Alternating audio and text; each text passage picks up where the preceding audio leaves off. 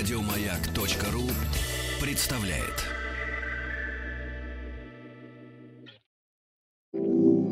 Совместный проект радиостанции «Маяк» и телеканала «Россия. Культура». Белая студия. Что читали и смотрели те, кого сегодня читаем и смотрим мы. Как эти книги и фильмы помогли им найти себя – и чем они могут помочь измениться нам. В «Белой студии» один из самых знаменитых спортсменов мира. Четырехкратный олимпийский чемпион и пятикратный чемпион мира по спортивной гимнастике. Он завоевал свое первое олимпийское золото, когда ему было всего 20 лет. На его счету две серебряных и шесть бронзовых олимпийских медалей. Он первый российский спортсмен, который стал обладателем главной награды Олимпийского комитета «Фейрплей» в номинации «За поступок». После завершения спортивной карьеры он возглавил журнал «Большой спорт». А в сентябре этого года поставил уникальное шоу «Легенды спорта», объединившее звезд мировой спортивной и художественной гимнастики за 20 лет, сложнейшую акробатику, новейшие сценические технологии и впечатляющие спортивные номера, в которых приняли участие Светлана Хоркина, Елена Замолодчикова, Лейсан Утяшева, Сергей Харьков, Николай Крюков, Алия Мустафина, прыгун Прыгун в воду Дмитрий Савутин, фехтовальщик Павел Колобков и многие другие легенды отечественного спорта. Он награжден орденами за заслуги перед Отечеством четвертой степени, орденом почета и орденом мужества. Сегодня в Белой студии олимпийский чемпион по спортивной гимнастике Алексей Немов.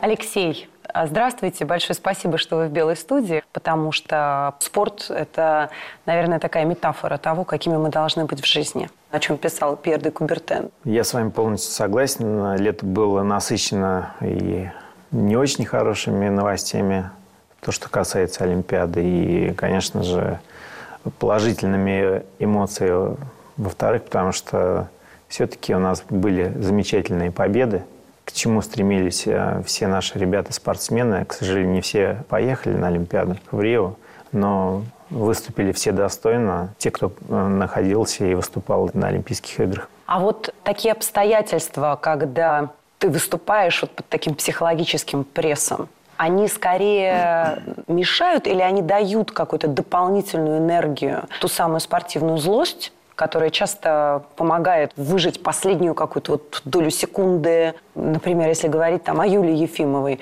если бы она не выступала в ситуации такого пресса, это была бы золотая медаль или наоборот, не удалось бы серебряную получить, как вам кажется? Ну, я думаю, что та ситуация, которая возникла, а, для наших спортсменов подстегнула всех нас, потому что эта ситуация объединила, во-первых, всю нашу команду, всех спортсменов. И когда вот пошли у нас золотые медали, то есть они собрались, объединились и удачно прошли этот э, старт, достойно выступив. А что касается Юли, я, честно говоря, так надеялся, что она все-таки выиграет. Меня что удивляет, что мне кажется, такой объем таланта – который есть, допустим, у Майкла Фелпса, он же как-то должен выдаваться вместе с какой-то такой же объемной долей великодушия. Обычно человек, который наделен от Бога более щедро, чем большинство, а Майкл Фелпс с точки зрения плавания давно не было пловца такой степени одаренности, если вообще когда-то был. И вдруг обсуждать коллег как-то вот очень мелко, меня это, честно говоря, поразило. Ну, это вообще, мне кажется, неправильно. Наоборот, ты должен, да, как-то... Все мы проделаем примерно одну и ту же работу, да, выходя на такой международный уровень. Майкл, да, великий человек и великий спортсмен, но осуждать и обсуждать других спортсменов, мне кажется, это недостойно такого, вот как вы правильно сказали, великого пловца.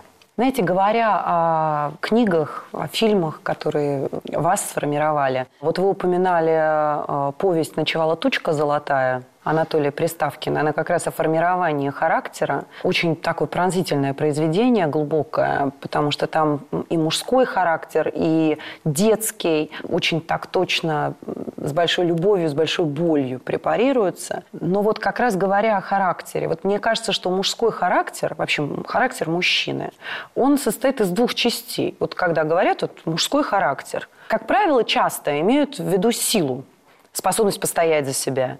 И, и здесь, конечно, понятно, что вот эти ребята, которые детство проходят э, в детском доме, они очень быстро, как волчата, методом тыка вот этим законам мужского мира учатся. Но есть, на мой взгляд, вторая составляющая мужского характера. Это как раз великодушие и широта.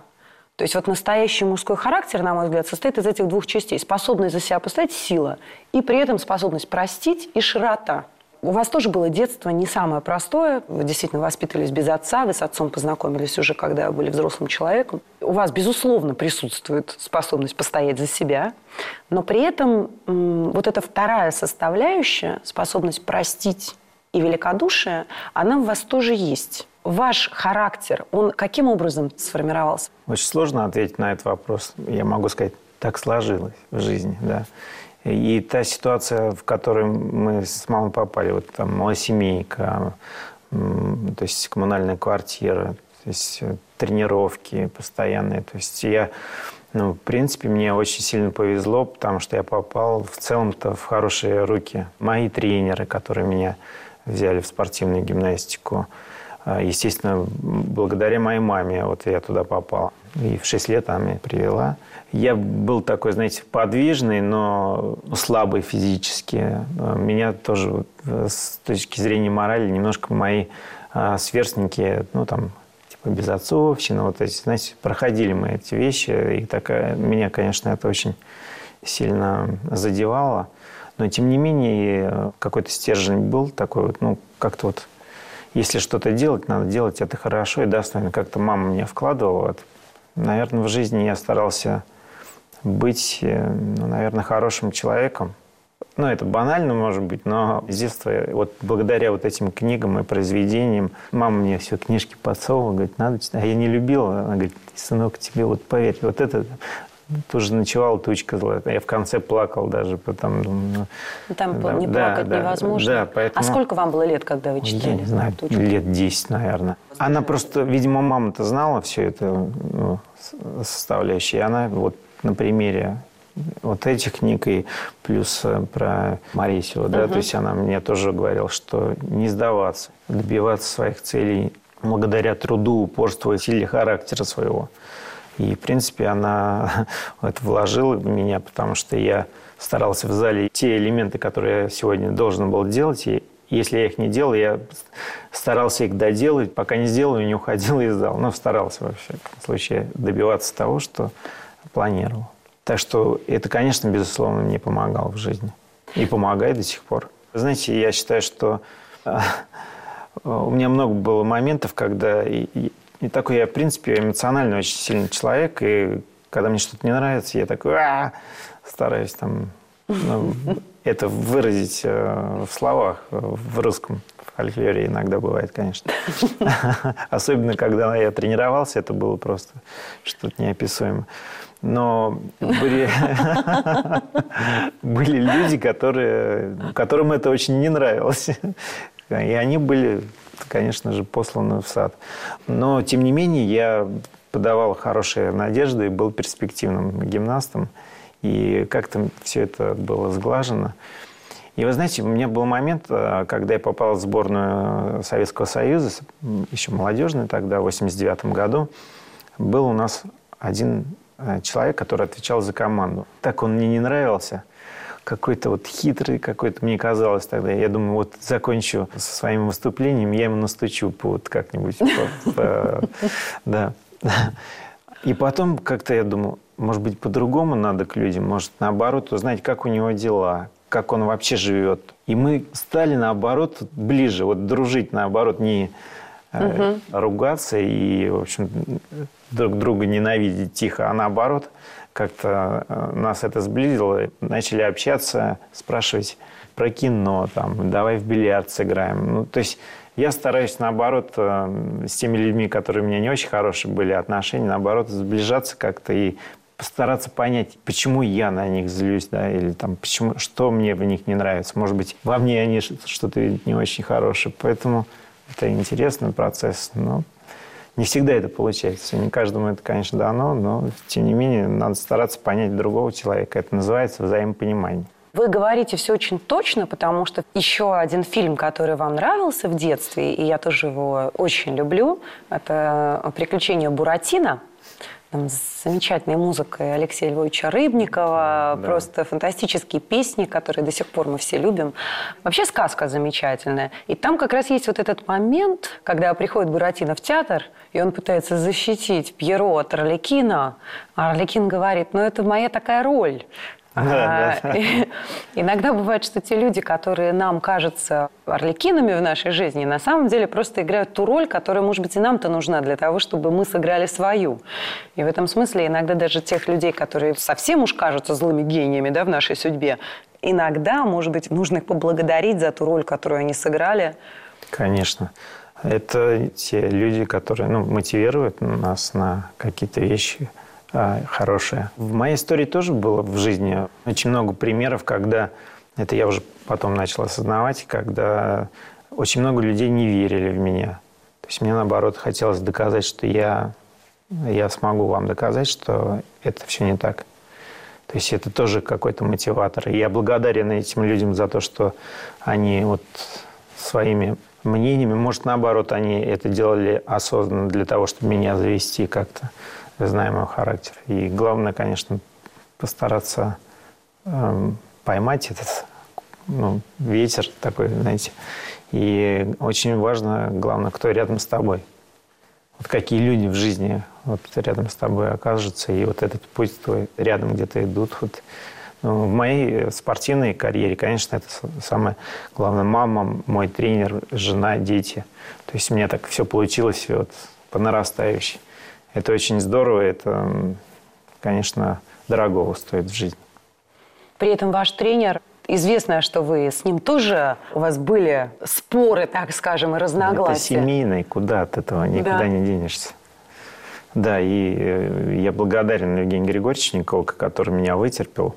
С четвертого класса он меня начал тренировать, довел до такого уровня. естественно, у нас были и скандалы, и ругательства, хотя скандалил-то в основном-то я. Он показывал свой буйный нрав. А Евгеньевич, я его так называю, Евгений Григорьевич, он человек такой спокойный, уравновешенный, но настойчивый тоже. Поэтому нам повезло, что мы в тандеме вот прошли вот этот непростой а, спортивный отрезок нашей жизни, но мы до сих пор созваниваемся, мы вместе, в общем-то, рядом. Поэтому он в моей жизни сыграл очень важную роль. Совместный проект радиостанции «Маяк» и телеканала «Россия. Культура». Белая студия. Сегодня в Белой студии олимпийский чемпион по спортивной гимнастике Алексей Немов. Интересно еще, знаете, что вот и ваши отношения, наверное, с Евгением Григорьевичем, и, может быть, на самом деле всегда отношения ученика и тренера должны быть похожи на это. Вот есть такое понятие body movie. Это фильм, в котором два персонажа разных друг друга меняют друг другу что-то дают. Классические примеры – это фильмы, там, допустим, с Пьером Ришаром, Жераром Депардье. Но вот вы любите фильм, это одна из сенсаций была последнего времени, фильм, который очень понравился во всем мире, имел огромный успех, при том, что, в общем, планировался как такая небольшая французская картина «Один плюс один». Он мощный, он по своему внутреннему наполнению, что когда человек вроде уже нечего терять, ничего не нужно, вдруг встречается вот, ну, вообще противоположные персонажи. В жизни все может измениться. И опять же таки, вот то, что, о чем я говорил. Вот кто с тобой рядом, да, вот он тебя может мотивировать и вверх, и наоборот может Главный персонаж – аристократ, э, очень образованный, он любит оперу, он богат, он парализован. И он ищет себе сиделку, находит среди множества очень подходящих претендентов самого неподходящего, такого огромного чернокожего, совершенно не своего уровня да, образования и, и так далее. Человека, который, в общем, открывает ему совершенно новую какую-то страницу в жизни.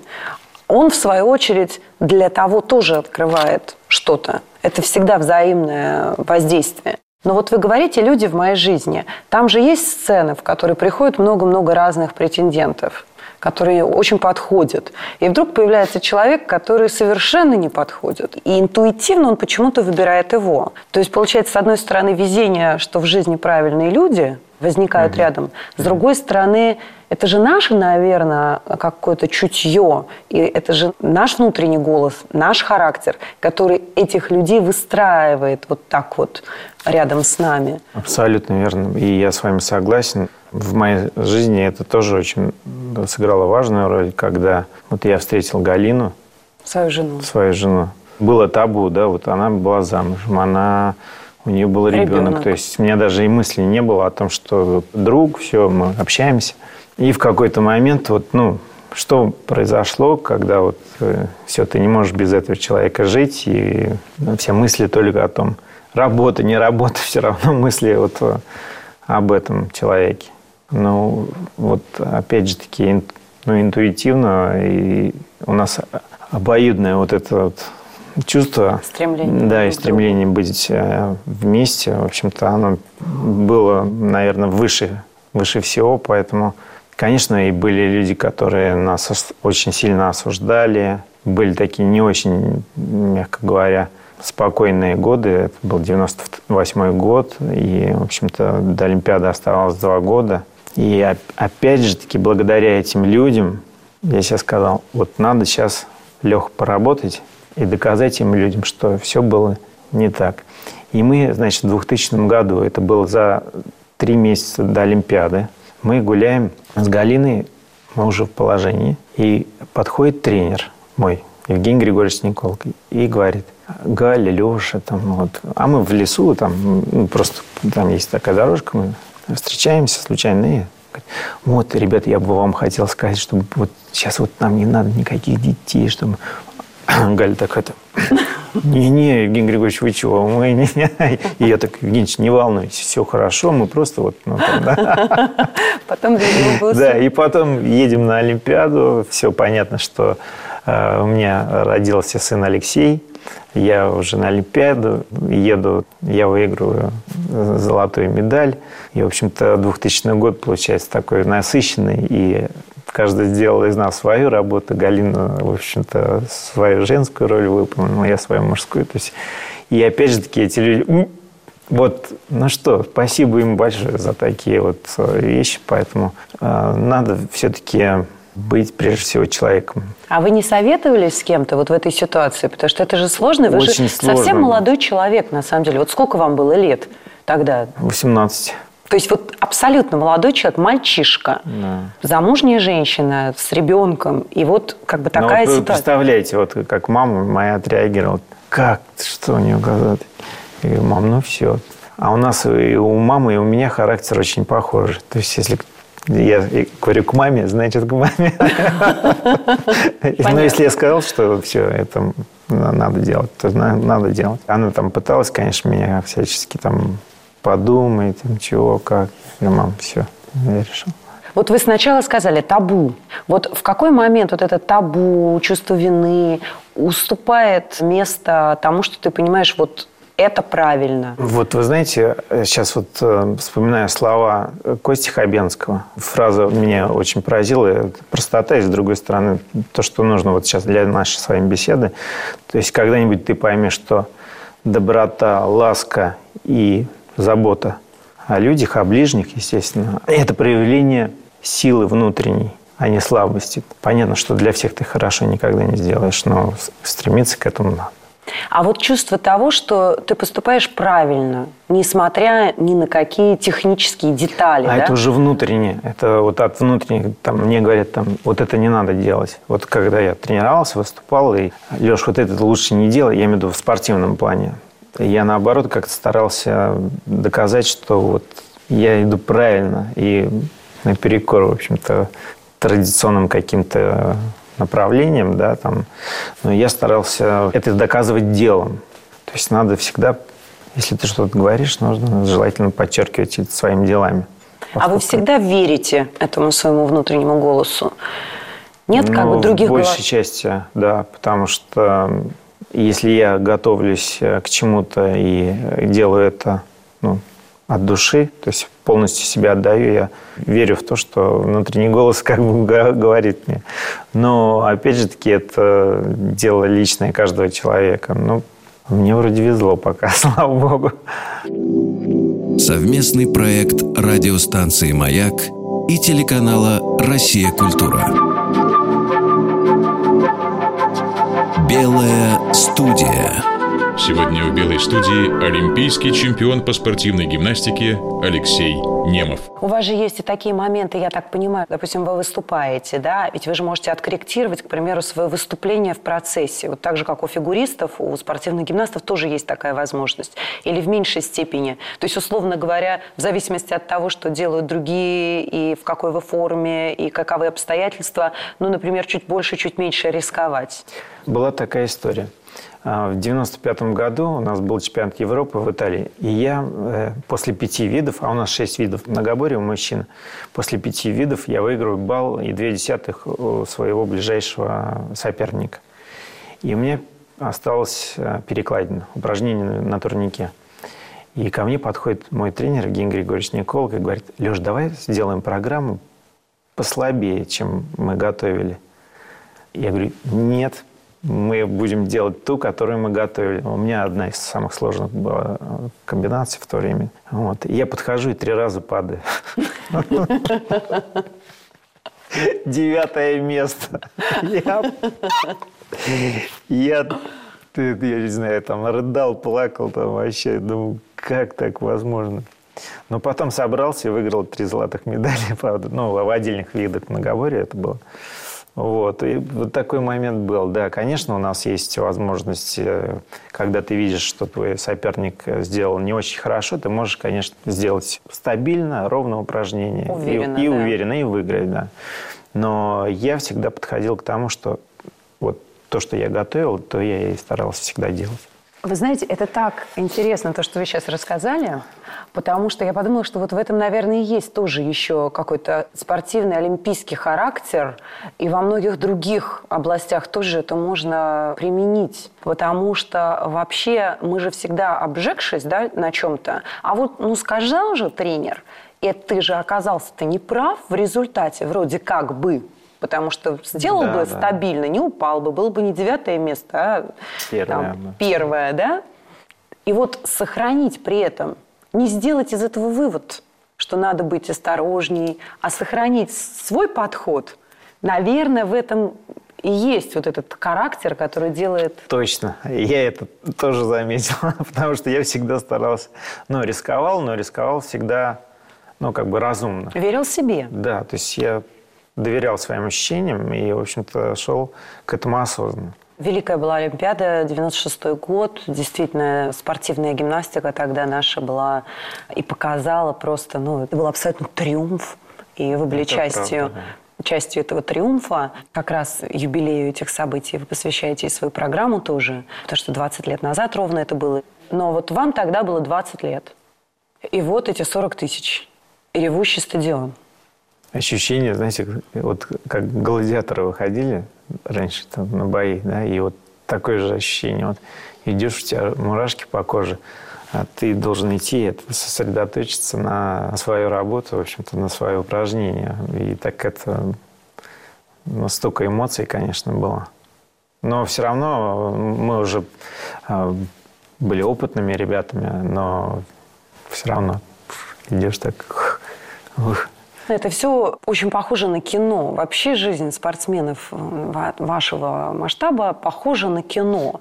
И мы любим э, кино вот в этом жанре, спортивная драма. Да? Есть великие фильмы, и вот вы называли Джерри Магуайр, это действительно замечательный, один из лучших фильмов. Мне очень нравится, да. Да, вы говорите даже, что вы его пересматриваете. Всеми очень любимая картина «Легенда 17», которая стала безусловным лидером. Спорт – это такая вот действительно метафора того, как нам и в жизни надо себя вести, и в жизни принимать решения. Спорт нам при этом еще и сразу дает ответ, сразу дает результат. Вот в жизни ты не можешь сразу увидеть какой-то результат своих трудов. Или принятых тобой решений. Надо сделать монтаж, да? Надо сделать монтаж. А спорт, он дает это сразу. Вот ты смотришь футбол, и вот 0-0, да, и долго-долго-долго, и ничего не происходит, и ничего не происходит. Но ты точно знаешь, что пройдет максимум еще дополнительное время плюс серия пенальти, и ты точно будешь знать, кто из тех, кого ты сейчас видишь победитель, а кто проигравший. Мы начали говорить о Джерри Магуайре. Здесь как бы тоже бади-муви своего рода. Да? А, два героя, каждый из которых меняет другого. Том Круз и его подопечный, игрок в американский футбол, он его агент. И они друг друга тоже меняют. Они оба становятся другими людьми и побеждают в этой в этой непростой ситуации, да. в которой они оказались, потому что, ну, вот, ну, я не знаю, мне кажется, что здесь э, мы говорим очень часто о тандеме, о команде людей, да, потому что и, опять же таки, в этом фильме и любовь также. То есть человек не понимает, что он вроде как и любит, а с другой стороны у него на первом плане работа, и потом он все равно понимает, что он в работе достиг того, что он хотел, а чего-то не хватает. Ему не с кем разделить. Ему не с кем разделить эту победу, и, в общем-то, не, не с кем порадоваться своему успеху, которому он там сделал тоже благодаря своей любимой женщине, которая ему помогала. И для меня этот близок фильм, потому что ну, в каких-то местах он напоминает мне и свою какую-то жизнь, поэтому он и стал для меня таким, каким стал. То есть, э, что называется, вот, э, через терник к звездам, потому что, мне кажется, не бывает э, феноменальных и очень серьезных результатов без поражений. Вот то, что я вам назвал, да, допустим, я где-то был первым, потом упал там три раза, и когда мог быть там может быть, я и не стал бы даже олимпийским чемпионом, если бы эта ситуация не состоялась. То есть э, все настолько взаимосвязано, Поэтому надо жить и радоваться жизни. Очень хорошо вы сказали. Именно радоваться жизни. Он же его там тоже учит, что да. ты почему не можешь стать великим игроком в американский футбол? Почему ты не... Вот, Только не, деньги, да, да и все. потому что ты все время на поле думаешь о том, кто получает больше тебя, кто не взял твой пас. Ты не, не играешь, ты не отдаешься на 100% этой игре. Вот, да. И когда он начинает отдаваться, он тут же получает... Все, сразу. Да. Вот получается. Он тут же получает этот результат. Но э, на самом деле, действительно, ваша жизнь, она напоминает кино, и, наверное, такой кинематографичной истории, как то, что случилось с вами, когда вас засудили и вас поддерживал зал, э, в общем, не было в истории спортивной гимнастики. Да и вообще таких историй мало в спорте. Она действительно как будто придумана сценаристом. И вот этот момент оказаться великодушным, для меня это ну, не менее знаково, если не более, чем те моменты, когда вы, проявляя спортивную злость, добивались в борьбе своей золотой медали. Ни одной. Конечно, я не знал, что делать. Ну, во-первых, когда я сделал свое упражнение, э, повернулся к судье, он так с сожалением таким посмотрел на меня. Потом я, ну так для себя так все понятно, без медали, наверное. Еду домой, потом сел, снимаю накладки, думаю о том, что как же я буду смотреть семье в глаза, потому что никогда э, без медали не приезжал э, с Олимпиады. И думаю, как посмотрю в глаза болельщикам своим, потому что ну, такие ожидания были, в общем-то. Но и потом, а все равно ну, слышишь, что там, ну, я думаю, 2-3 минуты сейчас, э, потом 4-5, там, все, понимаешь, что уже, ну, 10 минут уже, ну, потом а, поменяли оценку, оценку поменяли такую, которую, в принципе, можно было и не менять, смысла она не имела, в общем-то. Ну, мне стало понятно, что все было украдено до нас. И надо было продолжать соревнования, потому что перекладина – это тот снаряд, который, в общем-то, нужна серьезная подготовка и, в общем, нужно оставаться так разогретым для того, чтобы не травмироваться. Вот. И за мной еще подходили мои коллеги, американец Полхам и там итальянец Игорь Кассина. В общем-то, все мои коллеги, с которыми я тренировался, надо было им ну, в общем-то, завершать соревнования, потому что перекладина – это заключительный вид вообще гимнастических соревнований. И мой любимый снаряд. А как вы догадались? Ну и, и тренеры там, Леш, что-то надо это делать. И, а что делать? Ну, вот так вот выпрыгнул на помост, попросил людей ну, дать возможность, ну, как я это мог, пантомимный, чтобы дать возможность закончить соревнования. Сказал всем спасибо, тем самым за то, потому что это были мои последние соревнования такого уровня, когда я мог. Вот слава богу, мне дал Бог такую возможность, чтобы достойно завершить свою спортивную карьеру. Публика недовольна, но, увы, это лишь третий результат пока. Никогда еще не было вот так, чтобы публика выражала свое недовольство так долго и так громко и возмущенно.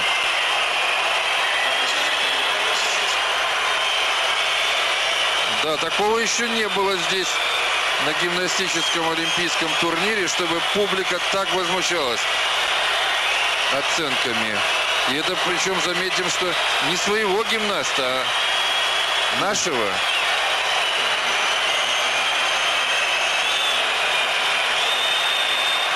Видите, сейчас даже Немо просит успокоиться, чтобы э, дать возможность гимнастам остальным доработать.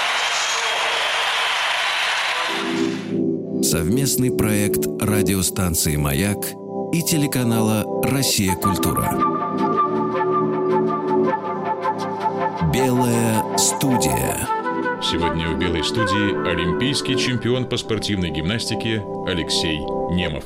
А вы ощущали, что это особый момент в истории гимнастики, в истории спорта? Или вы чувствовали прежде всего разочарование, что вы не получите медаль, на которую вы рассчитывали, и да нет, вы знаете... Ради я, которой работали столько. На самом деле я настолько устал, и то, что не выиграл, мне такое было удручающее на самом деле состояние того, что ну как так, я все-таки столько проделал, там, 4 года со всеми своими там травмами, болячками, но все-таки шел уже третья Олимпиада. Ну, сам с собой уже разговаривал. Все, все достойно. И, в общем-то, завершил. Смотри, у тебя 12 медалей. 4 золотых, 2 серебряных, 6 бронзовых. Чего ты еще хочешь? То есть, в принципе, я так себя так, ну, тоже э, уже настраивал на то, что, послушай, ехал на Олимпиаду в Атланту завоевать какую-нибудь медаль. То есть мечта была. Ну, в общем-то, слава богу, что жизнь спортивная, у тебя жена, у тебя ребенок сейчас ждет, там все, все, все хорошо, все, ноги, руки целы, все. Ну, и плюс, я, знаете, я когда приехал... Это вы все себе говорили? Да, я вот ну, как-то вот себя успокаивал, когда... да, таким. И плюс э, я приехал, конечно, когда домой, я дня два-три, наверное, вот дома сидел, думаю, как я покажусь, э, ну, на улицу выйду. Ну, потом Галина говорит, пойдем в кино сходишь, ну, что ты, что дома сидеть? Я говорю, ну, пошли, там кепку одел. Один человек подошел, сказал спасибо. Где-то кто-то какую-то мишку игрушечную в салоне цветов мне подарил. Я так, фу, слава тебе, Господи. Думаю, что... Ну, люди вообще прям... Горжусь, что я живу в нашей стране, что вот так вот они все так отреагировали вот сплоченно и, в общем-то, справедливо.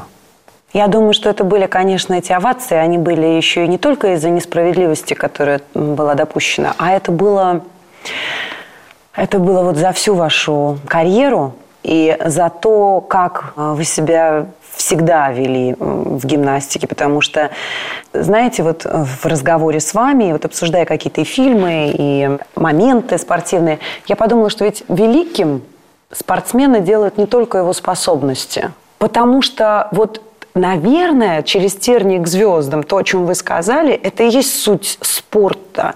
Наверное, если ты как нож в сливочное масло входишь, то ты не получаешь той доли трения, которая может тебе твое вот это золото наполнить смыслом. Ты его можешь получить вот целый сундук. Знаете, как в кино. Ты должен потрудиться, ты должен себя преодолеть. Если тебе очень много дано, то ты должен преодолеть себя еще больше на каком-то другом поле, на человеческом каком-то поле. Не упадешь, не поднимешься. Мне кажется так. Как мы с вами до этого говорили, без поражений не бывает побед. Поэтому в жизни должны быть поражения. Не может быть вот ровно. Когда ровно, тогда уже все. Поэтому надо... Конечно, жизнь такая, она должна быть. И чтобы человек и тоже не забывал, что иногда мы думаем о том, что что-то у меня не получается, что-то у меня там это, вроде все делаю правильно. А что ты делаешь правильно? То есть это же надо отмотать назад и подумать, а ты считаешь, что это правильно, может быть, как-то пересмотреть свои, э, свое отношение к людям, во-первых, потому что все-таки очень многое зависит от э, людей, кто рядом с тобой, кто помогает тебе в жизни. Никогда не забывать тех, кто тебе в жизни помогал. Когда речь идет о спортсменах, выдающихся, это как выдающиеся артисты балета, да? А вас отличает еще и то, что какой-то пик жизненных переживаний приходится на раннюю молодость. И в какой-то момент начинается другая жизнь, в которой уже такого кино, его нет или есть. Когда мы говорим о спортсменах вашего масштаба, вопрос, который возникает, нет ли вот этого ощущения, когда заканчиваешь свою карьеру, что самые яркие впечатления жизни, они уже случились с тобой – вы очень точно подметили, потому что вот когда мне было 20 лет, я выиграл Олимпийские игры. Я пришел в номер с своими друзьями, со своей командой. Ну, и мы так, каждый занимается своим делом. Я сел так, думаю, а что дальше? Вот я достиг вот своей мечты, вот что я буду делать дальше? У меня был такой момент, когда я в первом классе думал, вот я школу закончу, чем я буду заниматься? Вот что я буду дальше? Я даже не что в армию. Так, в армию, а что там дальше? И вот так вот мне продолжается. И вот до сих пор я думаю, ну, конечно, я не смогу наверняка в жизни найти то дело, а, которым я занимался вот так вот, как спортивной гимнастике. Может быть, не будет таких, так, таких серьезных результатов. Но я делаю то, что я умею на сегодняшний момент. А умею я провожу там, мастер-классы, соревнования для детей. То есть я стараюсь а, делать то, чем я, в общем-то, занимался и чем буду заниматься, я надеюсь, потому что гимнастика, она со мной навсегда останется, потому что это, в общем-то, моя работа, хобби, любовь, в общем, все вместе жизнь. в одном. Это моя жизнь, это правда. А мечта? Мечта? Да мечта, чтобы, знаете, дети выросли достойными людьми, чтобы моя семья была здорова. А что еще? В принципе, я думаю, чтобы все было хорошо. Совместный проект радиостанции «Маяк» и телеканала «Россия. Культура». Белая студия.